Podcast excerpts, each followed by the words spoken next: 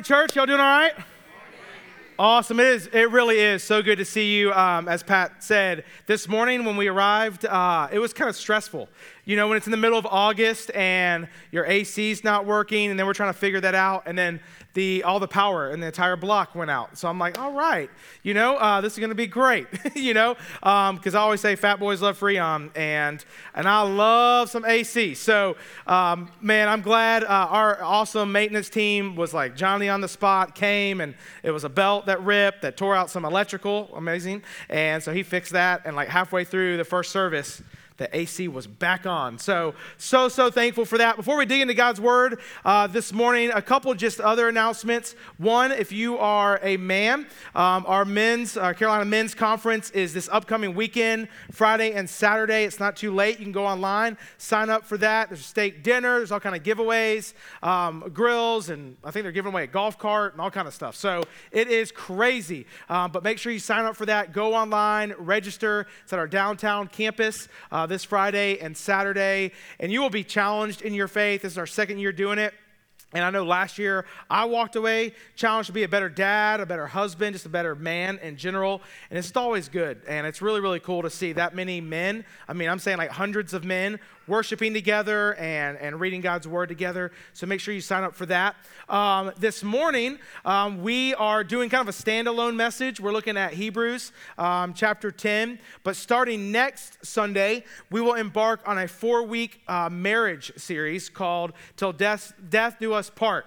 And so, um, really looking forward to that. I know when I say marriage series, you probably feel, if you're married, the same thing I do oftentimes, where your spouse is elbowing you. And it's like, I can't wait because uh, he's going to tell you everything you're doing wrong um, in your marriage. And I know marriage series can be uncomfortable, they can be challenging, uh, but let me challenge you to come to that. One, I think we can all be better um, in our marriage. But two, let me say this too. You might be like, well, I'm not married.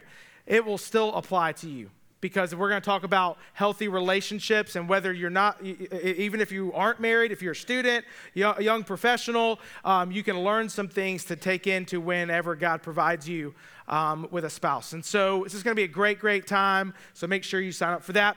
But um, we're going to be in Hebrews chapter 10. And Hebrews is an interesting book because. Um, oftentimes people don't study it because it can be intimidating. There's a lot of great stuff in it, um, some would argue that it's pretty theologically deep, and so it's kind of for the advanced. Um, um, who are advanced spiritually.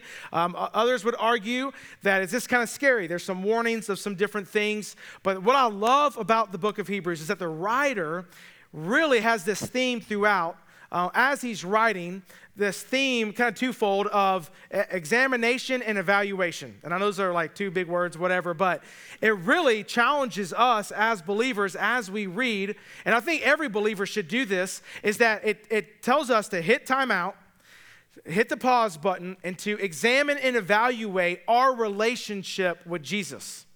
And I think, I really do think this, that every single one of us should, on a regular basis, be evaluating and examining our walk with God. You and I should never get to a place where we're like, you know what, I've arrived. I'm good. I'm good. This is I, this is the best it's going to get, you know, type mentality. Until we die, you and I should be pursuing God in such a way that you and I have some work to do. And there's always room for improvement and different ways for us to grow closer um, to Jesus. And so the writer of Hebrews kind of throws this out. And it's kind of funny how, at least for me, God has a, a funny sense of humor um, to get my attention. So on Friday, um, I have Fridays off, and my mother in law needed her car to get an oil change and stuff. So I go to her house, get, go get her car, I go to crank it, and it doesn't start. And I'm like, okay, it's probably the battery. So I pull up my truck. I get, I have like these, like, they're ghetto, okay? I'm just gonna be honest. Like this cheap pair of jumper cables that, you, you know, they're probably better used as a rope than jumper cables because they're just messed up. And so I'm, I'm a jump starter car. So I put the, you know, I've done this hundreds of times. I put the jumper cables on my truck, then I put it on her car. I get in, I go to crank it, and it doesn't crank. So my initial reaction was like, oh, I hope it's not more than the battery, but I'm gonna try this again. If you've ever been in this situation, you know, just go out there and kind of wiggle the, the cables around, right? And maybe they just don't have a good grip.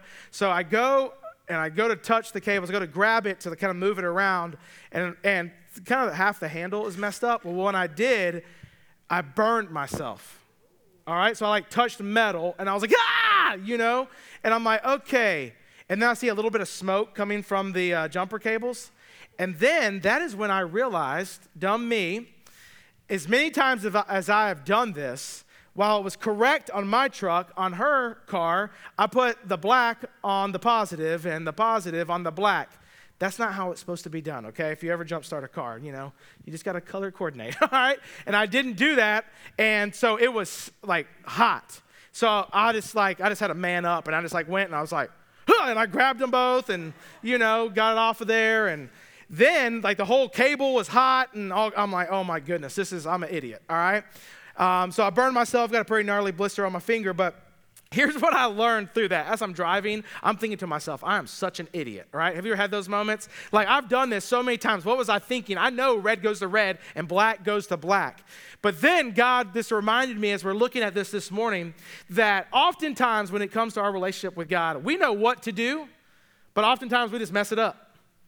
And whether that is this laziness, whether it's stupidity, whether it's just kind of going through the motions. And what I love about Hebrews is that the writer says, hit the pause button and let us look at our lives and evaluate are you and are we together really doing what we're supposed to do to have a great relationship with Christ? So let me kind of pose this question before we dig in. I know it's cliche and it's churchy, but we're in church, so I'm going to say it, all right? But do you have a personal relationship with Jesus? Is it personal to you? Not just go to church. Is it a do you have a personal relationship with Jesus? If you were to honestly evaluate beyond just, yeah, I believe and I go to church and I have a Bible, all those things. I know the stories of Jonah and the whale, and I know David and Goliath. I know no, no, I'm not asking about that. Do you have a relationship with Jesus? And what we're going to see in a really cool way is that the writer of Hebrews lays out, not in a legalistic checklist type of way, but some key principles for you and I to draw closer to Jesus. And I hope and pray that here we are at this time of the year where it's like we get some routine, summer's done, we're starting back to school, getting, getting into this routine, that you and I could look at this year and say, you know what, this is going to be a stake in the ground moment. And more than any other year, I want to be close to Jesus. And that a year from now, that you can look back and say, you know what, I really grew in my relationship with Jesus. So let's dig into God's word this morning. Hebrews chapter 10. And uh, we're going to start in verse 19. Now, let me kind of set this up just a little bit as you're turning there. Um, Hebrews 10, starting 19. That the context is the writer is writing to a Jewish audience. And this is a Jewish audience that for hundreds and thousands of years have been following the old covenant. Well, well, if you know anything about the history of Judaism, the old covenant is a lot of rules and rituals. That God was really, in some regards, kind of a distant God, and so they had to have burnt you know offerings and sacrifices and they couldn't you know go to the temple or to, um, to the tabernacle. The, you know, only the priest could go into the holy of holies. All these different things and regulations. Well when jesus comes he comes to fulfill the law so that it's no longer about traditions and rituals but now it's about a relationship. And so the Hebrew writer is, t- is talking to the Jewish audience, and throughout this, we see this theme where he's like, Jesus is better. And so, like in chapter 8, talks about how Jesus is a, a better covenant. That the old covenant is gone. You no longer have to practice all these, all these rituals and routines and just do it um, just for the sake of doing it. But now you can, you can follow after Jesus because of what he's done. He was the ultimate sacrifice and offering. Then in chapter 9, you see that there's a better sanctuary. So now it's like, hey, we can all go to church. We don't have to go through a priest. We can go straight to Jesus because he is the ultimate high priest. And so, uh, chapter 10 is a better um, explanation of us coming close to Jesus as the ultimate sacrifice. So, let's read this together. You can follow along on the screens. Verse um, 19. Therefore, brothers, since we have uh, confidence to enter the holy places by the blood of Jesus. So, once again, just an umbrella statement the reason we're able to come to God and have a relationship with Him is through the blood of Jesus. It's clear, it's clear as day.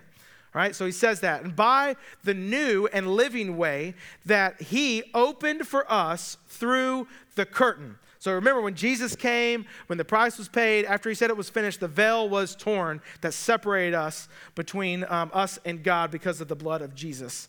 The, um, the, um, through the curtain, that is, through his flesh.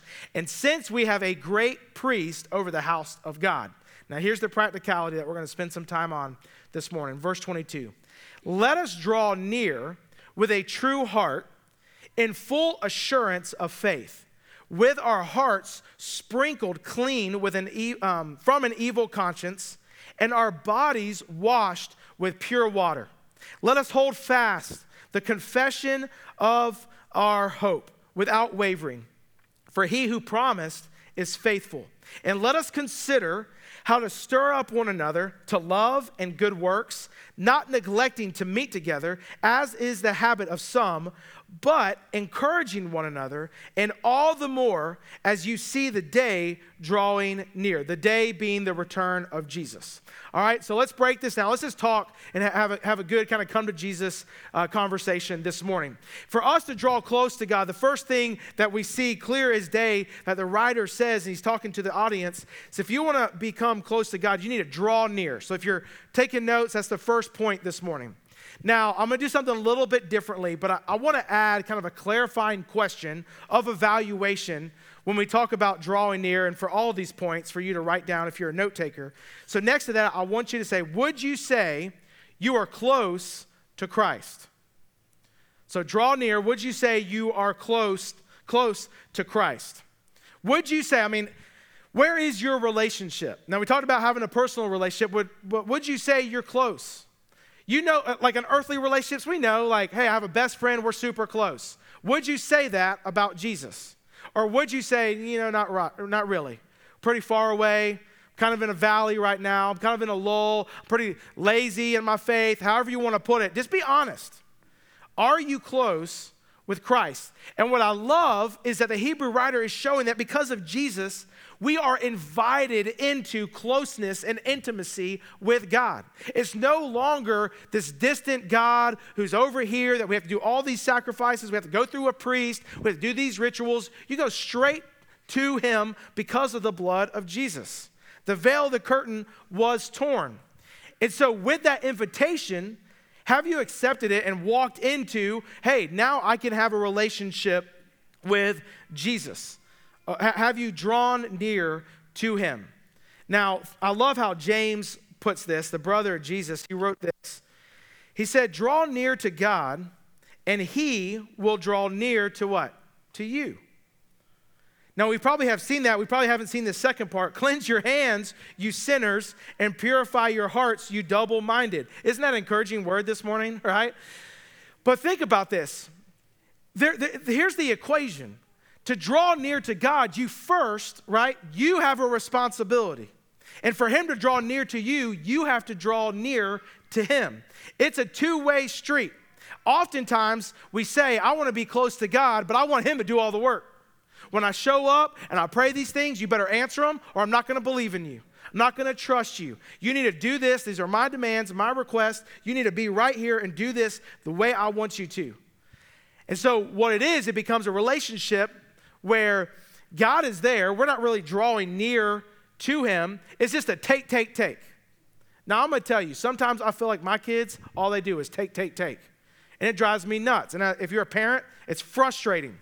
But there's no healthy relationship, whether it's marriage, friendship, where if one side, all they do is take, take, take, take, take, it's not healthy. Right? And so, for us to draw near in our closeness to Jesus, for He is here, God is here. Are we doing our part and our responsibility in drawing near to Him so that He can draw near to us? Now, if you're taking notes, write this down. It'll be on the screens as well. But drawing close to God comes from our dependence on God and our desperation for God. Now, here's what I mean by this. You want to draw close to God? First, you have to trust Him. You have to have dependence on Him. You have to recognize and acknowledge hey, I trust Him with everything. In every good relationship that you're growing and drawing close and have intimacy, you trust that person. My wife Sloan is my best friend. She has my back. Now, that doesn't mean that we agree upon everything. She's always wrong, and I'm always right. But, no, just kidding. That's not true. All right, I just lied in church. Father, forgive me. All right. But here's the deal it's like she has my back and I have hers. I trust her. And we are close because I know that she trusts me and I trust her. And so, for us to draw close to God, we have to trust Him. We have to be dependent on Him to say, You have what it takes, and, and I don't. The second thing is desperation. We have to desire God. It's kind of hard to grow close to God when you're like, nah, I don't really desire Him. I don't want to be close. I just kind of go to church because that's what you're supposed to do. I think it's good for my kids. I like the kids' programming. You know, it's got to be a great desire to say, I want to draw close to God. And those two things, dependence and trust, and desperation, with this desire to say, hey, I, I need him, I'm nobody without him, draws us closer to him. It's this, it's this two way street. And I love how the writer of Hebrews really kind of shines some light on how do we do that? Because the last thing I want is for you to leave here and be like, yeah, draw close to God. How? right? How do we do that? He says this. The first thing the writer says is, let us draw near with a true heart. Now, your translation might say genuine heart or pure heart. But if, if we're going to draw close to God, if we're going to come to Him, the first thing that you and I need is a genuine heart. We need a heart that comes to Him in full transparency and authenticity, not in shame and guilt, not trying to hide things, but we really are saying, Hey, God, I need you. I want you. I want to draw close to you. Now, I know sometimes it's like, oh, you know, I got to do this again. I know I'm supposed to read my Bible and spend this time with God in prayer, but I just don't want to. I'm super tired. It's been a long day. I'm stressful. I'm mad, whatever the case may be. But for us to come to God and to say, you know what, God, I got a lot of stuff going on right now, but I just want to sit before you. And for your heart to actually mean it, to be authentic. It's kind of hard to draw close to God when you show up resentful, bitter, angry, you're just doing it out of habit. Let me let's get this over. I got to read this because it's what you're supposed to do. Man, it's really hard to draw close to God when you're arrogant in that way. And so for us to be genuine, to be authentic, to say, you know what? I don't have what it takes, but I'm coming before you, God. I desire this and I want you. That's what the writer of Hebrews is saying. The second thing that we see, kind of some weird language, but he says this really resonates um, with the Jews because of their uh, washing practices and, and, different things that they did before worship. But he says, uh, with our hearts sprinkled clean from an evil conscience and our bodies washed with pure water. Now, this is symbolic in the sense of for us to approach God with kind of what James was saying clean hands and, and really a pure heart, not to be double minded, but for us to come, here's the second thing, with a repentant conscience. Here's what I mean for us to approach God, to say, you know what, I don't have what it takes, I'm a nobody, but I'm coming to you because I have sin in my life. And I want to be more like you. And that takes great humility, doesn't it? Because oftentimes we want to approach God like we're big, bad, and awesome, and He should be super proud of us. But unfortunately, you and I are nobodies. We don't have what it takes. We don't have, we're not righteous people. And so for us to come before God who is righteous, who is holy, who is the high priest, who is the ultimate sacrifice, to come to Him and say, We don't have what it takes, and I want to repent of this sin for us to come before him draws us closer. And here's the third thing it's not directly in this passage, but you'll see these nuggets all throughout, really scripture, but it's specifically in Hebrews. So come to God with a genuine heart, repentant conscience. Come to him with intentional habits. I think oftentimes we want to draw close to God, but it's like, I know I haven't talked to you in six weeks, but this, we should rekindle the fire, you know? and then it's like six weeks pass. I'm coming back to God. Why aren't we close, God? I know I haven't talked to you in six weeks. Man, it's, it's intentional habits. And I would say, kind of the trifecta of growth is prayer, devotion, and worship. Man, it's kind of hard not to grow when you're praying to God and talking to Him on a consistent basis. It's kind of hard not to grow when you're spending time in God's Word. You have a devotion time. And it's hard to grow um, in your relationship with Jesus when you're worshiping, when you're just praising God. And so those three things are essential to our growth and for us is to draw near to him. Here's the second thing. He says, not only can we do we need to draw near, but we need to hold fast. In verse 23, the writer says, "Let us hold fast the confession of our hope without wavering, for he who promised is faithful." So hold fast. Here's the kind of the clarifying evaluation question. Are you firm in your faith? Do you know why you believe what you believe? And are you firm on that confession of your faith? And, and really, kind of what this, how this translates, and we, we actually see it here when he says, hold fast to the confession of our faith, he says, hope without wavering. As believers, we have the greatest hope in the world in Jesus. And as, as believers, that that's where our faith should come from, in this greater hope that will never let us down. So that way we are confident and we are assured and we can stand firm knowing Jesus will never let me down. But oftentimes, myself included, we place our hope in other things, don't we? We, we put our, our place our hope in our success at our jobs, in our finances, and our academics. We, we find you know, we place it in our identity, how, how good we did on that test, how athletic we are at our, at our, um, in our sport, how good our kids turn out. And the reality is, all of those things will let you down at some point. Your kids will let you down. Your job will let you down. At some point, you will come, you'll come to a place where you don't have enough money. You know, whatever the case may be, those things will let you down. What will not let you down is Jesus. And so, for us to place our hope, the writer's like, hey, hold fast. And you have to think the Jews at this time were faced with this tension. They're like, hey, why are you practicing the new covenant and talking about this relationship and your hope? You need to be doing the law. You need to be doing the practices, doing the rituals, doing everything that's, that's part of the Jewish culture. So they're faced with this, this um, I don't know, this tension to walk away, but yet they stood firm. And what I love is if their faith, if the early church's faith, especially the disciples, if their faith was just cultural, this cultural Christianity that wasn't really rooted in this great hope, as soon as it's pressured, as soon as it's persecuted, it would have crumbled right in front of them. They would have said, it's not worth dying for, you know?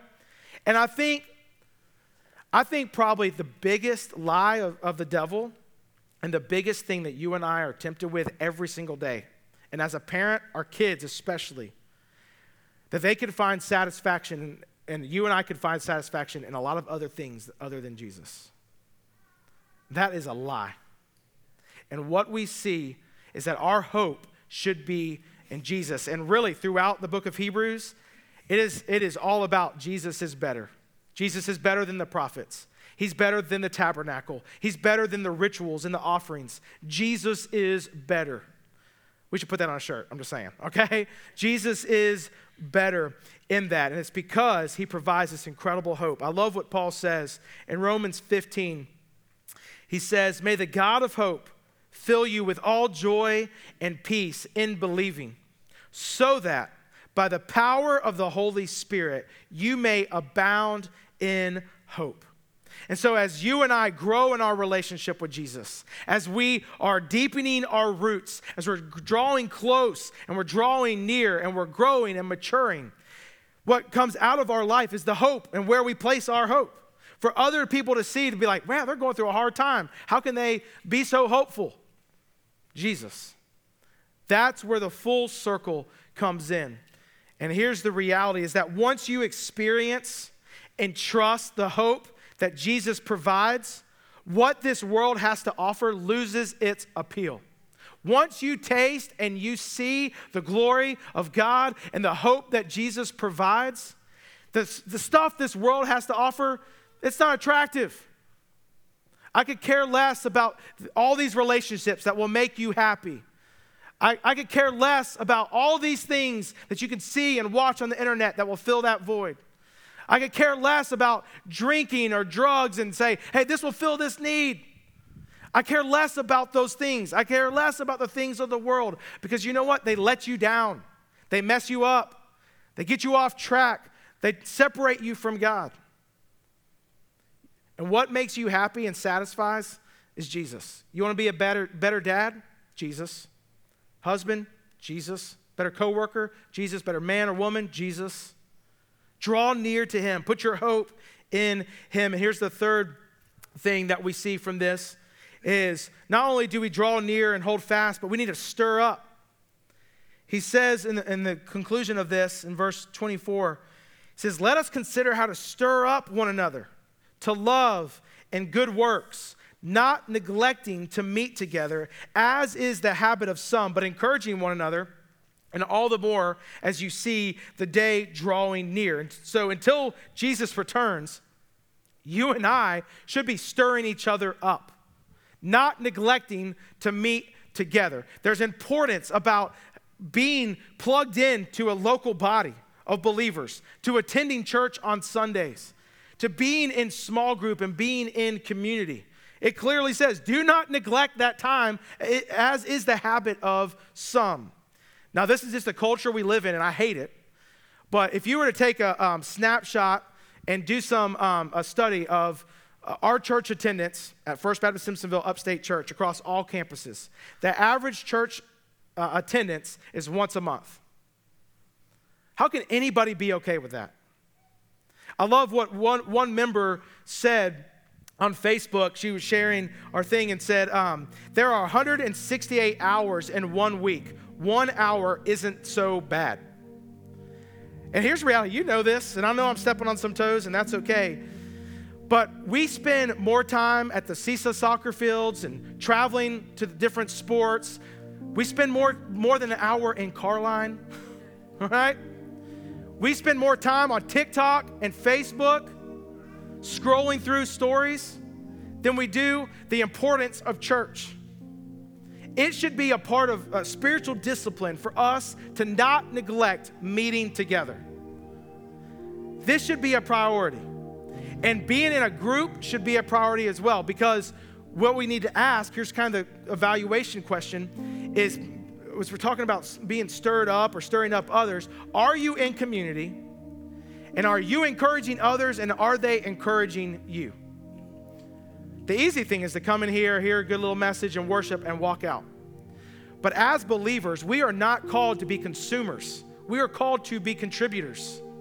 And, and I'll just tell you, just as a dad of three teenage boys, drawing close to God for them, they draw closer to God in the way that they serve in our kids' ministry than probably hearing Pastor Dad preach a message.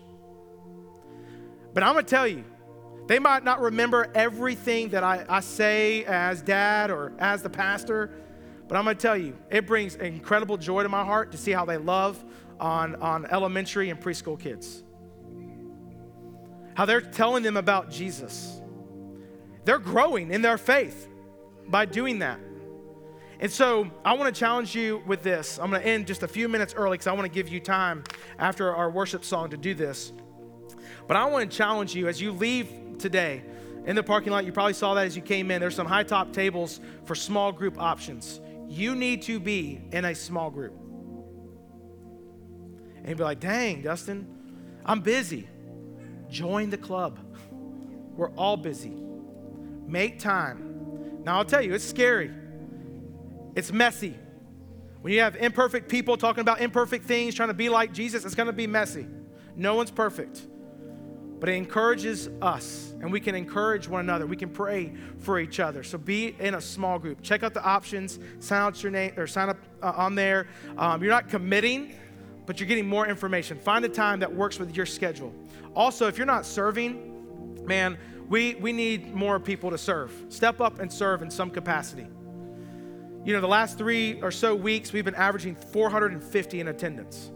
Praise god but with that, as we're reaching people, man, we need people to watch kids and, or to, and hang out with them and invest in them, to pour into our students, to be in the parking lot, to be on our tech team, whatever the case may be. There's plenty of opportunities. If 35 people came right now and said, I want to serve in elementary, and be like, wow, that's a lot of people. Praise God. Let's do it. Let us serve. All right, let me pray for us. Father, we're so thankful for who you are. And that the veil was torn so that we can come into a relationship with you. We could draw near because sin separates. And so thankful that the blood of Jesus came and was poured out by his flesh for us to draw close to you. And so, God, as we do that, let us hold fast in our faith and the greatest hope of the world, but also let us stir each other up. Let us not just consume, but contribute. Let us not be lazy in our faith, but let us grow and want this incredible desire and desperation to know you more. So as we worship, hear, hear our hearts, hear our prayers to draw close to you. It's in your son's name we pray. Amen. Let's stand and respond to Jesus this morning.